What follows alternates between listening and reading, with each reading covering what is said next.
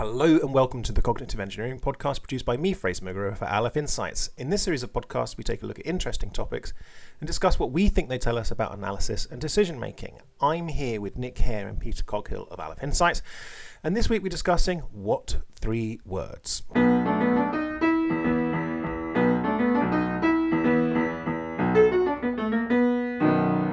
Peter, I've got some kind of awareness of what three words. I think I've seen the adverts tell us more about it and maybe then tell us why we're talking about it. Okay, what three words is a online mapping and reference service. It, it what it does is it provides a unique reference for unique places on, on the earth. Every th- every three square meter block on the earth has got a hmm. unique three words, and they're mm. they're all fairly common words, and um, they're common words within different languages. So different different languages have different different sets of words. Um, but every sort of place on the earth has a, has a unique reference. The idea is that it provides a sort of nice, convenient, human readable way of referring to a place. So you could you could be in the middle of Salisbury Plain and say, "I'm at Fish Yellow Basket" or something like that, and, it, and then there would be a you'd be able to pinpoint exactly where you are to within three meters, which is you know, enough to find somebody who's unconscious or something like that. So the the the, the use the sort of use case that their sales literature kind of cite is for that, exactly that kind of reference where you can uh, provide a over the phone. Uh, you can in natural language you can give three words which indicate where you are, and then emergency services could come and find you. But also you know other use cases like package deliveries and things like that. So what it does is it provides an alternative to other geographical referencing systems such as lat long or postcodes or addresses like postal addresses that is intended to be convenient. So that's that's what what three words is. Okay, so so that's what it is, and um, it sounds really good to me. I mean, when I saw the adverts for it, I thought that yeah, that looks cool. Mm. Um, why I mean, do we want to talk it's about? A, it's a nice idea. There's, there's a nice ah. Incidentally, there's no there's no such place as fish yellow basket, but I can get you a fish fellow basket, which is in Lower Silesia. Okay, um, there we go. Yeah, I just made that one up. Um, so there's a but there, so it is a nice idea. I, I can I, you can I can totally see the benefit of being able to over the phone quickly give give a reference and sort of pinpoint exactly where you are. That's the, the use case yeah. that happens kind of quite regularly. I sense a but coming. But yes, but now there there are certain there are certain things that I don't like about it. There are certain there are certain thing, concerns I have about it. Um, but I will come on to them. But uh, so but the, let's go let's explore why it's a nice idea first. Mm, mm. So, um, so in comparison to lat long, so lat long can give you any degree of precision that you want. You can just keep mm. adding more decimal places to your lat long um, and get ever more accurate. So that's sort of technically better. But because it's numbers, num-, num- big strings of numbers are quite difficult to remember, quite difficult mm. to say, mm. um, and you know, so that over. So imagine over the phone, you've got a scratchy phone line to to the emergency services you're dropping the odd figure here and there could put you hundreds, if not thousands, of miles in the wrong place. Mm, um, mm. Whereas words, because they're words, they're common words. There's a sort of language. Uh, we, our brains are really good at processing language, especially oh. when we can't really, and uh, even even when we can't really hear very well. There's a sort of natural error correction with, with spoken language, with spoken words, which we mm. don't have so much with, with numbers. So that yeah. that makes it a nice idea. Um, what I don't like about it is that it's a it's a proprietary closed standard. How how these words are allotted to um, space uh, places on the Earth hmm. is not published anywhere. Um, oh. And indeed, the, indeed, what three words is a uh, profit making organisation whose job it is to to to use this algorithm that they've invented that they don't share with anyone to make a profit from it. So they sell this as a service. So it's hmm. free. It's free for basic use. So you can go on the website and use it for free. But if you want to use it for a business, you would have to pay them a license fee to use it. Um, so there's, there's, there's inherent problems with that. So especially considering the, the, the sort of safety use case where you're trying to locate people in the middle of Dartmoor. Um, if your emergency services does, hasn't paid the license fee or isn't current on the license fee, they won't be able to look up these locations that they're being provided. Well, that's no good. So there are other sort of interesting um, informational kind of uh, constraints or problems with it that I see. That so, for example, I'll just pick two random squares that are somewhere yeah. in London together. So, yeah. two adjacent squares. You have putty plug wished is one, Yeah. and then in very adjacent square is host vivid engine. so there's no- So within the the, the, the, the we only moved three meters, but their words are completely unrelated. It's not even like they're in alphabetical order. It's mental. I think. See, unlike Peter, I think it's a completely terrible idea. And um, I, I do. Obviously, we want to talk about standards and open standards and closed standards. That's that's the interesting That's bit. really here. what But we I wanna think talk just about, yeah. before, just on the issue, I, I, instead of Peter picking random squares, I can give you my own address. Right? Oppose, amuse, pose. That is Oppose, a direct. Yeah, exactly. This pose. is supposed to be easier to read down a phone line. Yes, it's a pose, amuse, pose. That's my, that's Pose- my front door, right? But don't worry, because my hallway is Float Town Jump, and my front garden is Worth Mouth Ticket. It's bonkers. I'd say what this is is someone is someone who's only you know lived in their um, uh, in uh, an office in a cubicle in Silicon Valley, thinking, "Hey, I can I can become a millionaire this way," um, and has Also not really thought about. Wanker git go. I I uh, I mean, there's fuck all right off. yeah. I, I don't. I mean, I I uh, first of all, I mean, it doesn't do Z coordinates as far as I can tell. So if you live in a tower block, you are SOL um, because all it'll do is give a sort of rod going all the way through your building. Um, it's not uh, robust any more robust to errors as far as I can see. It's worse in a way because you know if you yeah if you're sending something to um, lat long and you get you know the second digit wrong, well you're going to be in the right you know sort of 100 miles. But here you know if you get fish mellow basket instead of fish fellow basket you're going to be uh, thousands of miles away in the wrong country. So there's no indication of proximity. It's re- i mean oh, and the other thing you obviously can't use it for anything machine readable. It's much worse um, than even an address in some ways. And, that, and that, Yeah. that's the that's the sort of nub of their of their um, business model is you have to use their service to look Yeah. up between. Yeah, so I mean, I mean, I, given that it's the kind of thing you, Peter and I could sit down and probably write an alternative to this, uh, you know, using uh, free dictionaries in about 25 minutes. It's baffling that that anything got this far and got as much press as it did. yeah, um, there are there but are no, some the fun g- al- there are some fun alternatives. So what three birds uses British bird names, and that's an open standard.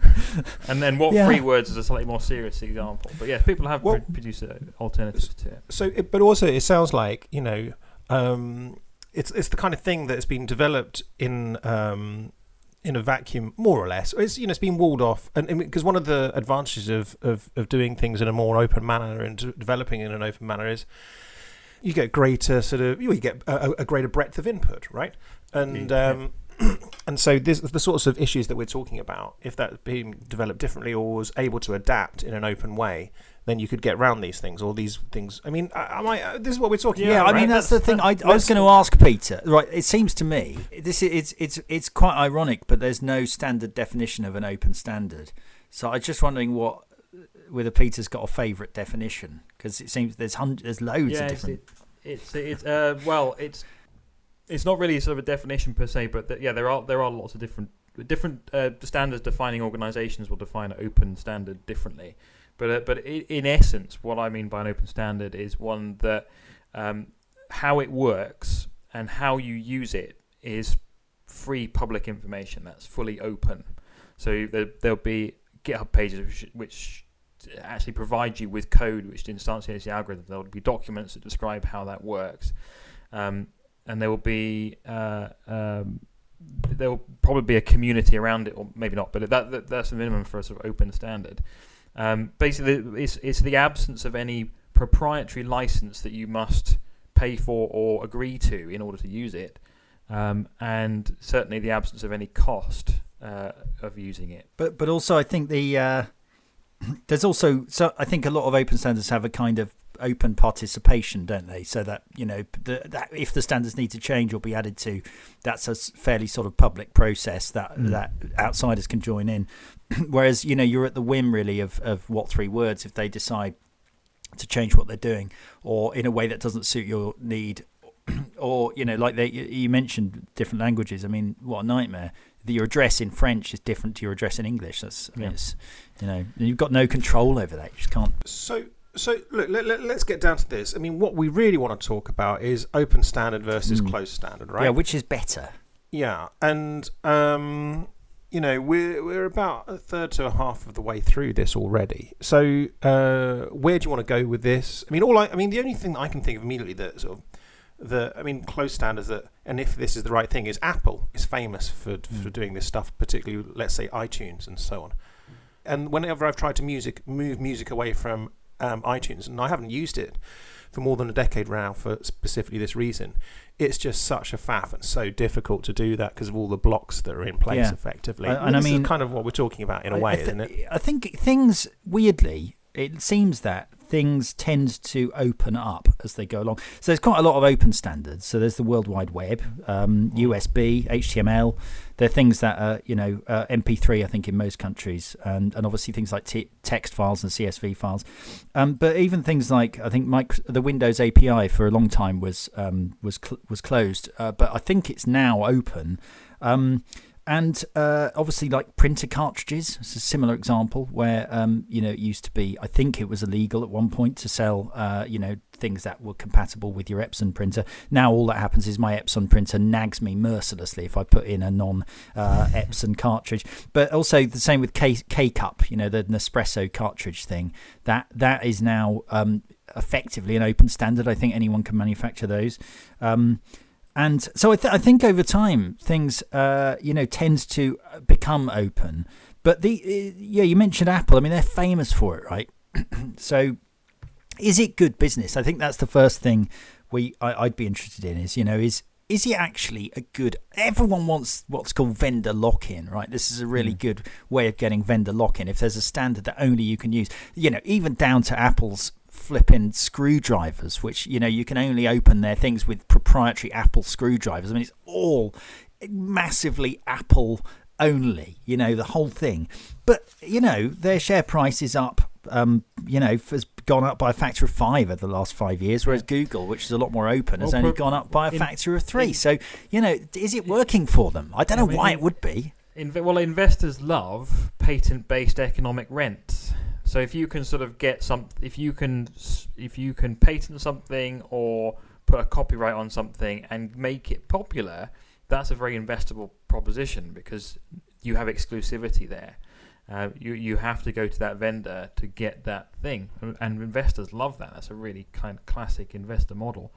Um, and I think, but uh, your point, yeah, I think lots of things do tend to open up. So a standard will develop often around a proprietary so- software solution or a tool or a, or a, or a way, a process of doing things. As and as more people adopt it, the, it becomes constrained by that single sort of point of of, of, of purchase, and many companies see the benefit of actually then opening that standard up to in, to invite other suppliers to provide services around their products or indeed other products around their service that they want to provide around that that standard. So that so, so it, it apply it works in certain situations to be profit making to actually open things up so somewhat counterintuitively. But it really I think it really boils down to that sort of protectionist if I'm making money out of this thing and I can charge people to use it, I'll keep doing that because that's nice, easy, safe. Kind yeah, of. I think it is a high risk. Obviously, it's a high risk strategy. I mean, what three words is doomed to fail. Anyone can see that. Um, but you know, you can see why uh, they might have. I mean, you know, if they if they hadn't been, if they'd have said, "Well, we're going to open this algorithm up and then anyone can use it," arguably it would have stood a slightly higher chance of taking off and becoming the you know becoming the, the the thing that everyone used. It wouldn't, but I mean, let's pretend that it had a higher chance at least if they'd done that. Then um, you know, then then they would have got some of that business. There would have been a pie that they would have had a small slice of instead of hundred percent and nothing, which is what they they're effectively gonna get. Um, I, I VHS versus Betamax is quite a, an interesting one. Everyone says Betamax was better, right?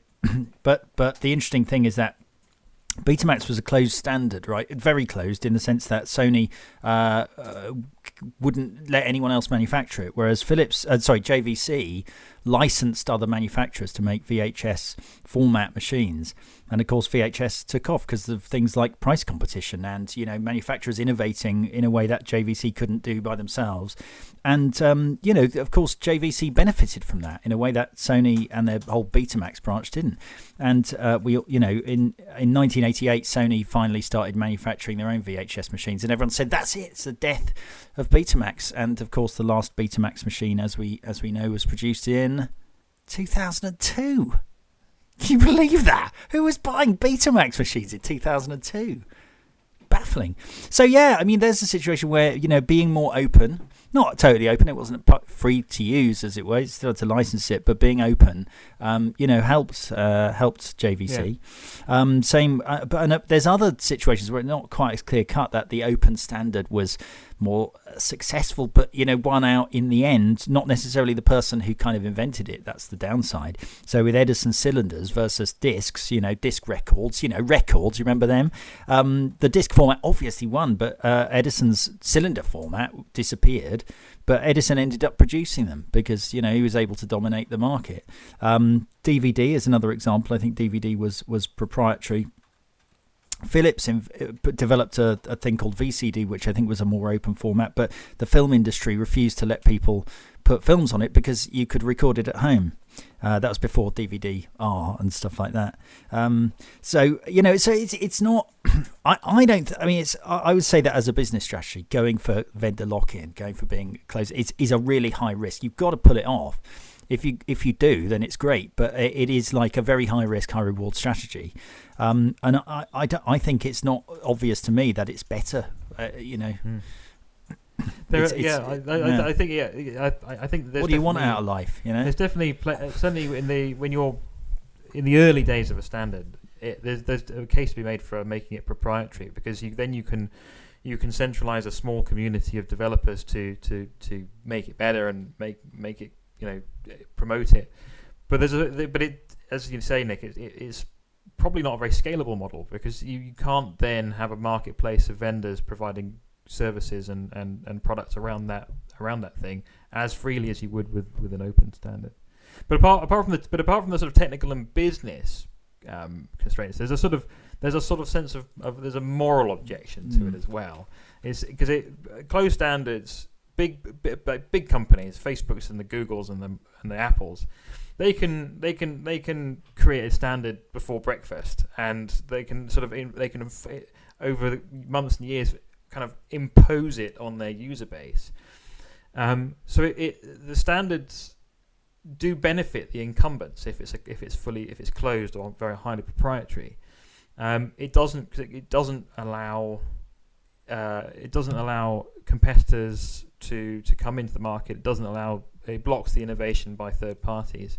So there's a sort of moral objection to it as well. Yeah, I feel like it's a fragile a fragile possession though, isn't it? a, a monopoly based on a closed standard. It's, it's it feels like a vulnerable a vulnerable proposition. It's not you're not there because what you're selling is better. You're there because what you're selling is the thing that um, yeah everyone has to use because they've yeah. got no choice. And all it all it takes is you know an incumbent to come up with something a bit better, a bit cheaper. Um, you know, and innovators will will try and adopt it.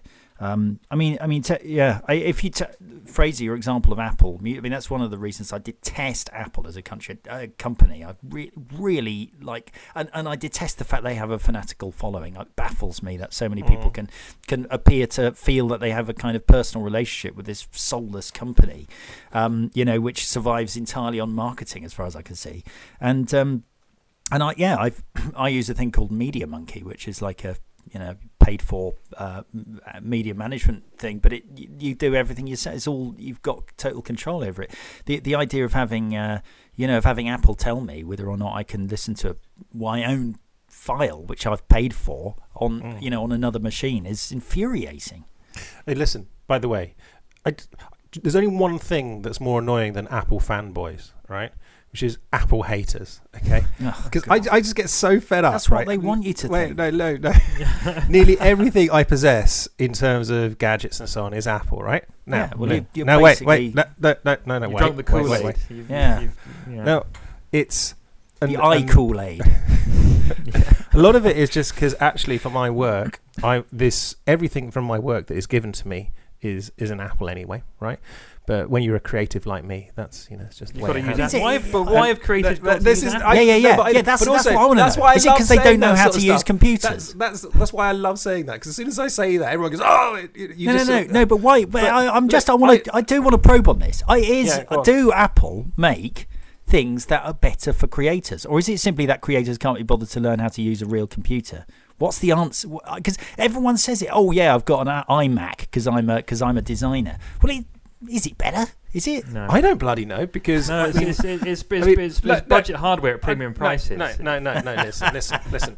What I do know is if we take the example of of a tablet, let's say, is I do know that picking up a um, what what, what Apple tablet's called? I forgot. I, iPads. iPad. Thank you. Yeah, picking up an iPad and just starting to use it, I find way much easier than um, than any other tablet. Yeah, you're Um, like a little just kid. Oh, I'm just poking it and it's No, no. doing something. Awesome. And this is just, and this is, and but when it comes to like tech geeks like you lot, um, as soon as we get into this sort of conversation, you go, oh, but this one's got this many gigabytes and RAMs, and and it's got the it's got the flange gidget here, and oh, what you're so stupid you don't to-" It almost gets down to a conversation about grads from tech degrees. Just get all kind of oh you know just because you studied English literature you- you're you know you don't know what you're on about right and it's just because those like engineering types just can't get laid at university and they're just jealous of all the of all the arts guys just like shagging all over the Note, place. note, the app, How- note, the app, note the Apple fanboys resulted in ad hominem attacks. yeah, classic. um, So anyway, I just wanted to get all that out of the way, right?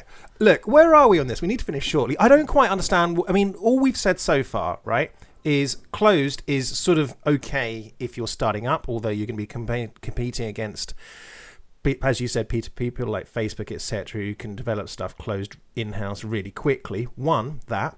But if you can start it off uh, closed in, that's better uh, for investor lock-in. I think you said. Um, and two, there's something slightly morally objectable to that. But Well, three, also- over. Let me just finish. But Yeah, three, overall, open source is better.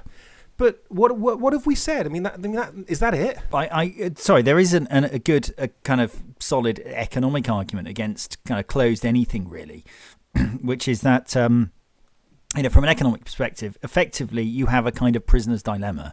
Um, let's say you've got VHS and Betamax, uh, you know, fighting it out, and they're they're just spending a lot. They they are fighting over the same market share and, and wasting money. It's it's you know what's known as rent seeking, um, where they're, there's not they're not adding value through this activity because all they want to do is increase their market share.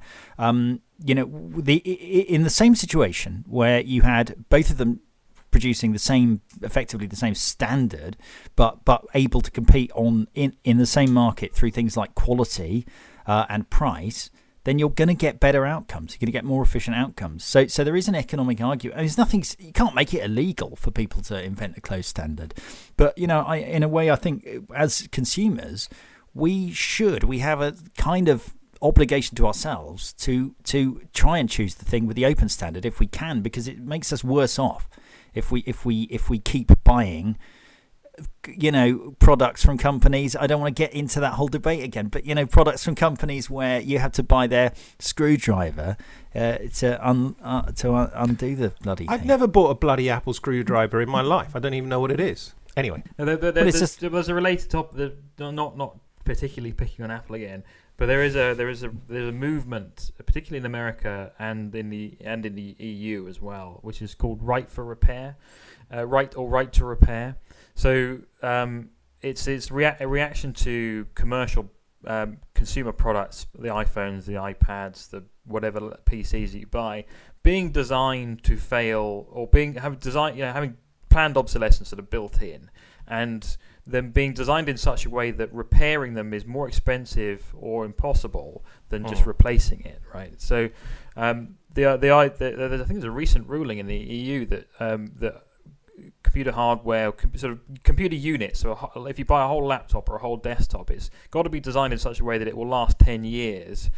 And that, that in order to make that happen, you've, it's got to be sort of repairable. So you've got to be able to swap out the hard disk or change the battery and that sort of thing.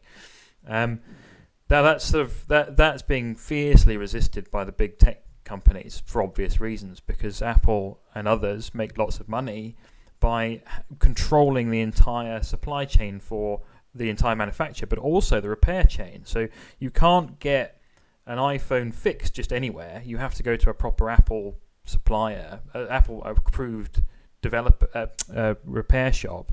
Now they'll they'll say that that's because they can control quality. That's their that would be their their line. But actually, it's really just to control everything, so they, they they get license fees, and they, they there's not a, a proliferation of genuine parts being put into fake phones and vice versa and things. So um, yeah, so that, that so that, that, that's that's an interesting related topic. It's sort of topical. Something just occurs to me. We need to wrap up shortly, but something we, we, we can go here or not. We don't need to talk about this. But aren't you at Aleph Insights? You develop proprietary stuff, right? Not really. I don't think we've got any. we're not in possession of any standards where people have to come to us in order to understand what our report means. I don't. It's not. You know, we, we things we publish. You don't. uh, No, I wouldn't say we are. No. I, d- I what think about we, your Arga project? Was it Arga? Is that right? So well, that's yeah. Well, I think there's a distinction between intellectual property and open standard. No, you're right. It, I mean, I mean, you know, I guess we've probably uh, published how more or less how it works, and it's only based on stuff which is, you know, if you like, public domain anyway. Our instance of how it works is is propri- is proprietary. So Your what, sorry? actually- Your what? Your Our in- instantiation of the, the, the, the concept is uh, is is private to us. Is our property, but the idea is something that we c- we we wouldn't or couldn't patent. Okay. Think of it like a book, Fraser. That in order to read Great Expectations by Charles Dickens, you do need to buy a copy of Great Expectations by Charles Dickens. But you'll find that the words he uses are very much words that you're allowed to use. And What is and it with you- us this morning? Why are we so bloody argumentative? Why are you trying to piss I'm me not. off? I just think it's a good analogy. You analogy. started it. yeah, no, you start. okay, look, I, I don't have anything pithy to finish off on. We okay with that? Is that all right? Yeah, yeah, that's okay. good. All right, we're going to stop there. If you've got any thoughts or suggestions for topics, you can email us at podcast at alephinsights.com. We'd love to hear from you. Um, also, if you've enjoyed the podcast, what should people do? What should listeners do, Nick? Smash that like button. Yeah. Smash that like button. So don't forget to like and follow us on your chosen streaming service. So thank you, as always, for listening to the Cognitive Engineering Podcast. I'm Fraser McGrew. I've been here with Nick Hare and Peter Coghill of Aleph Insights.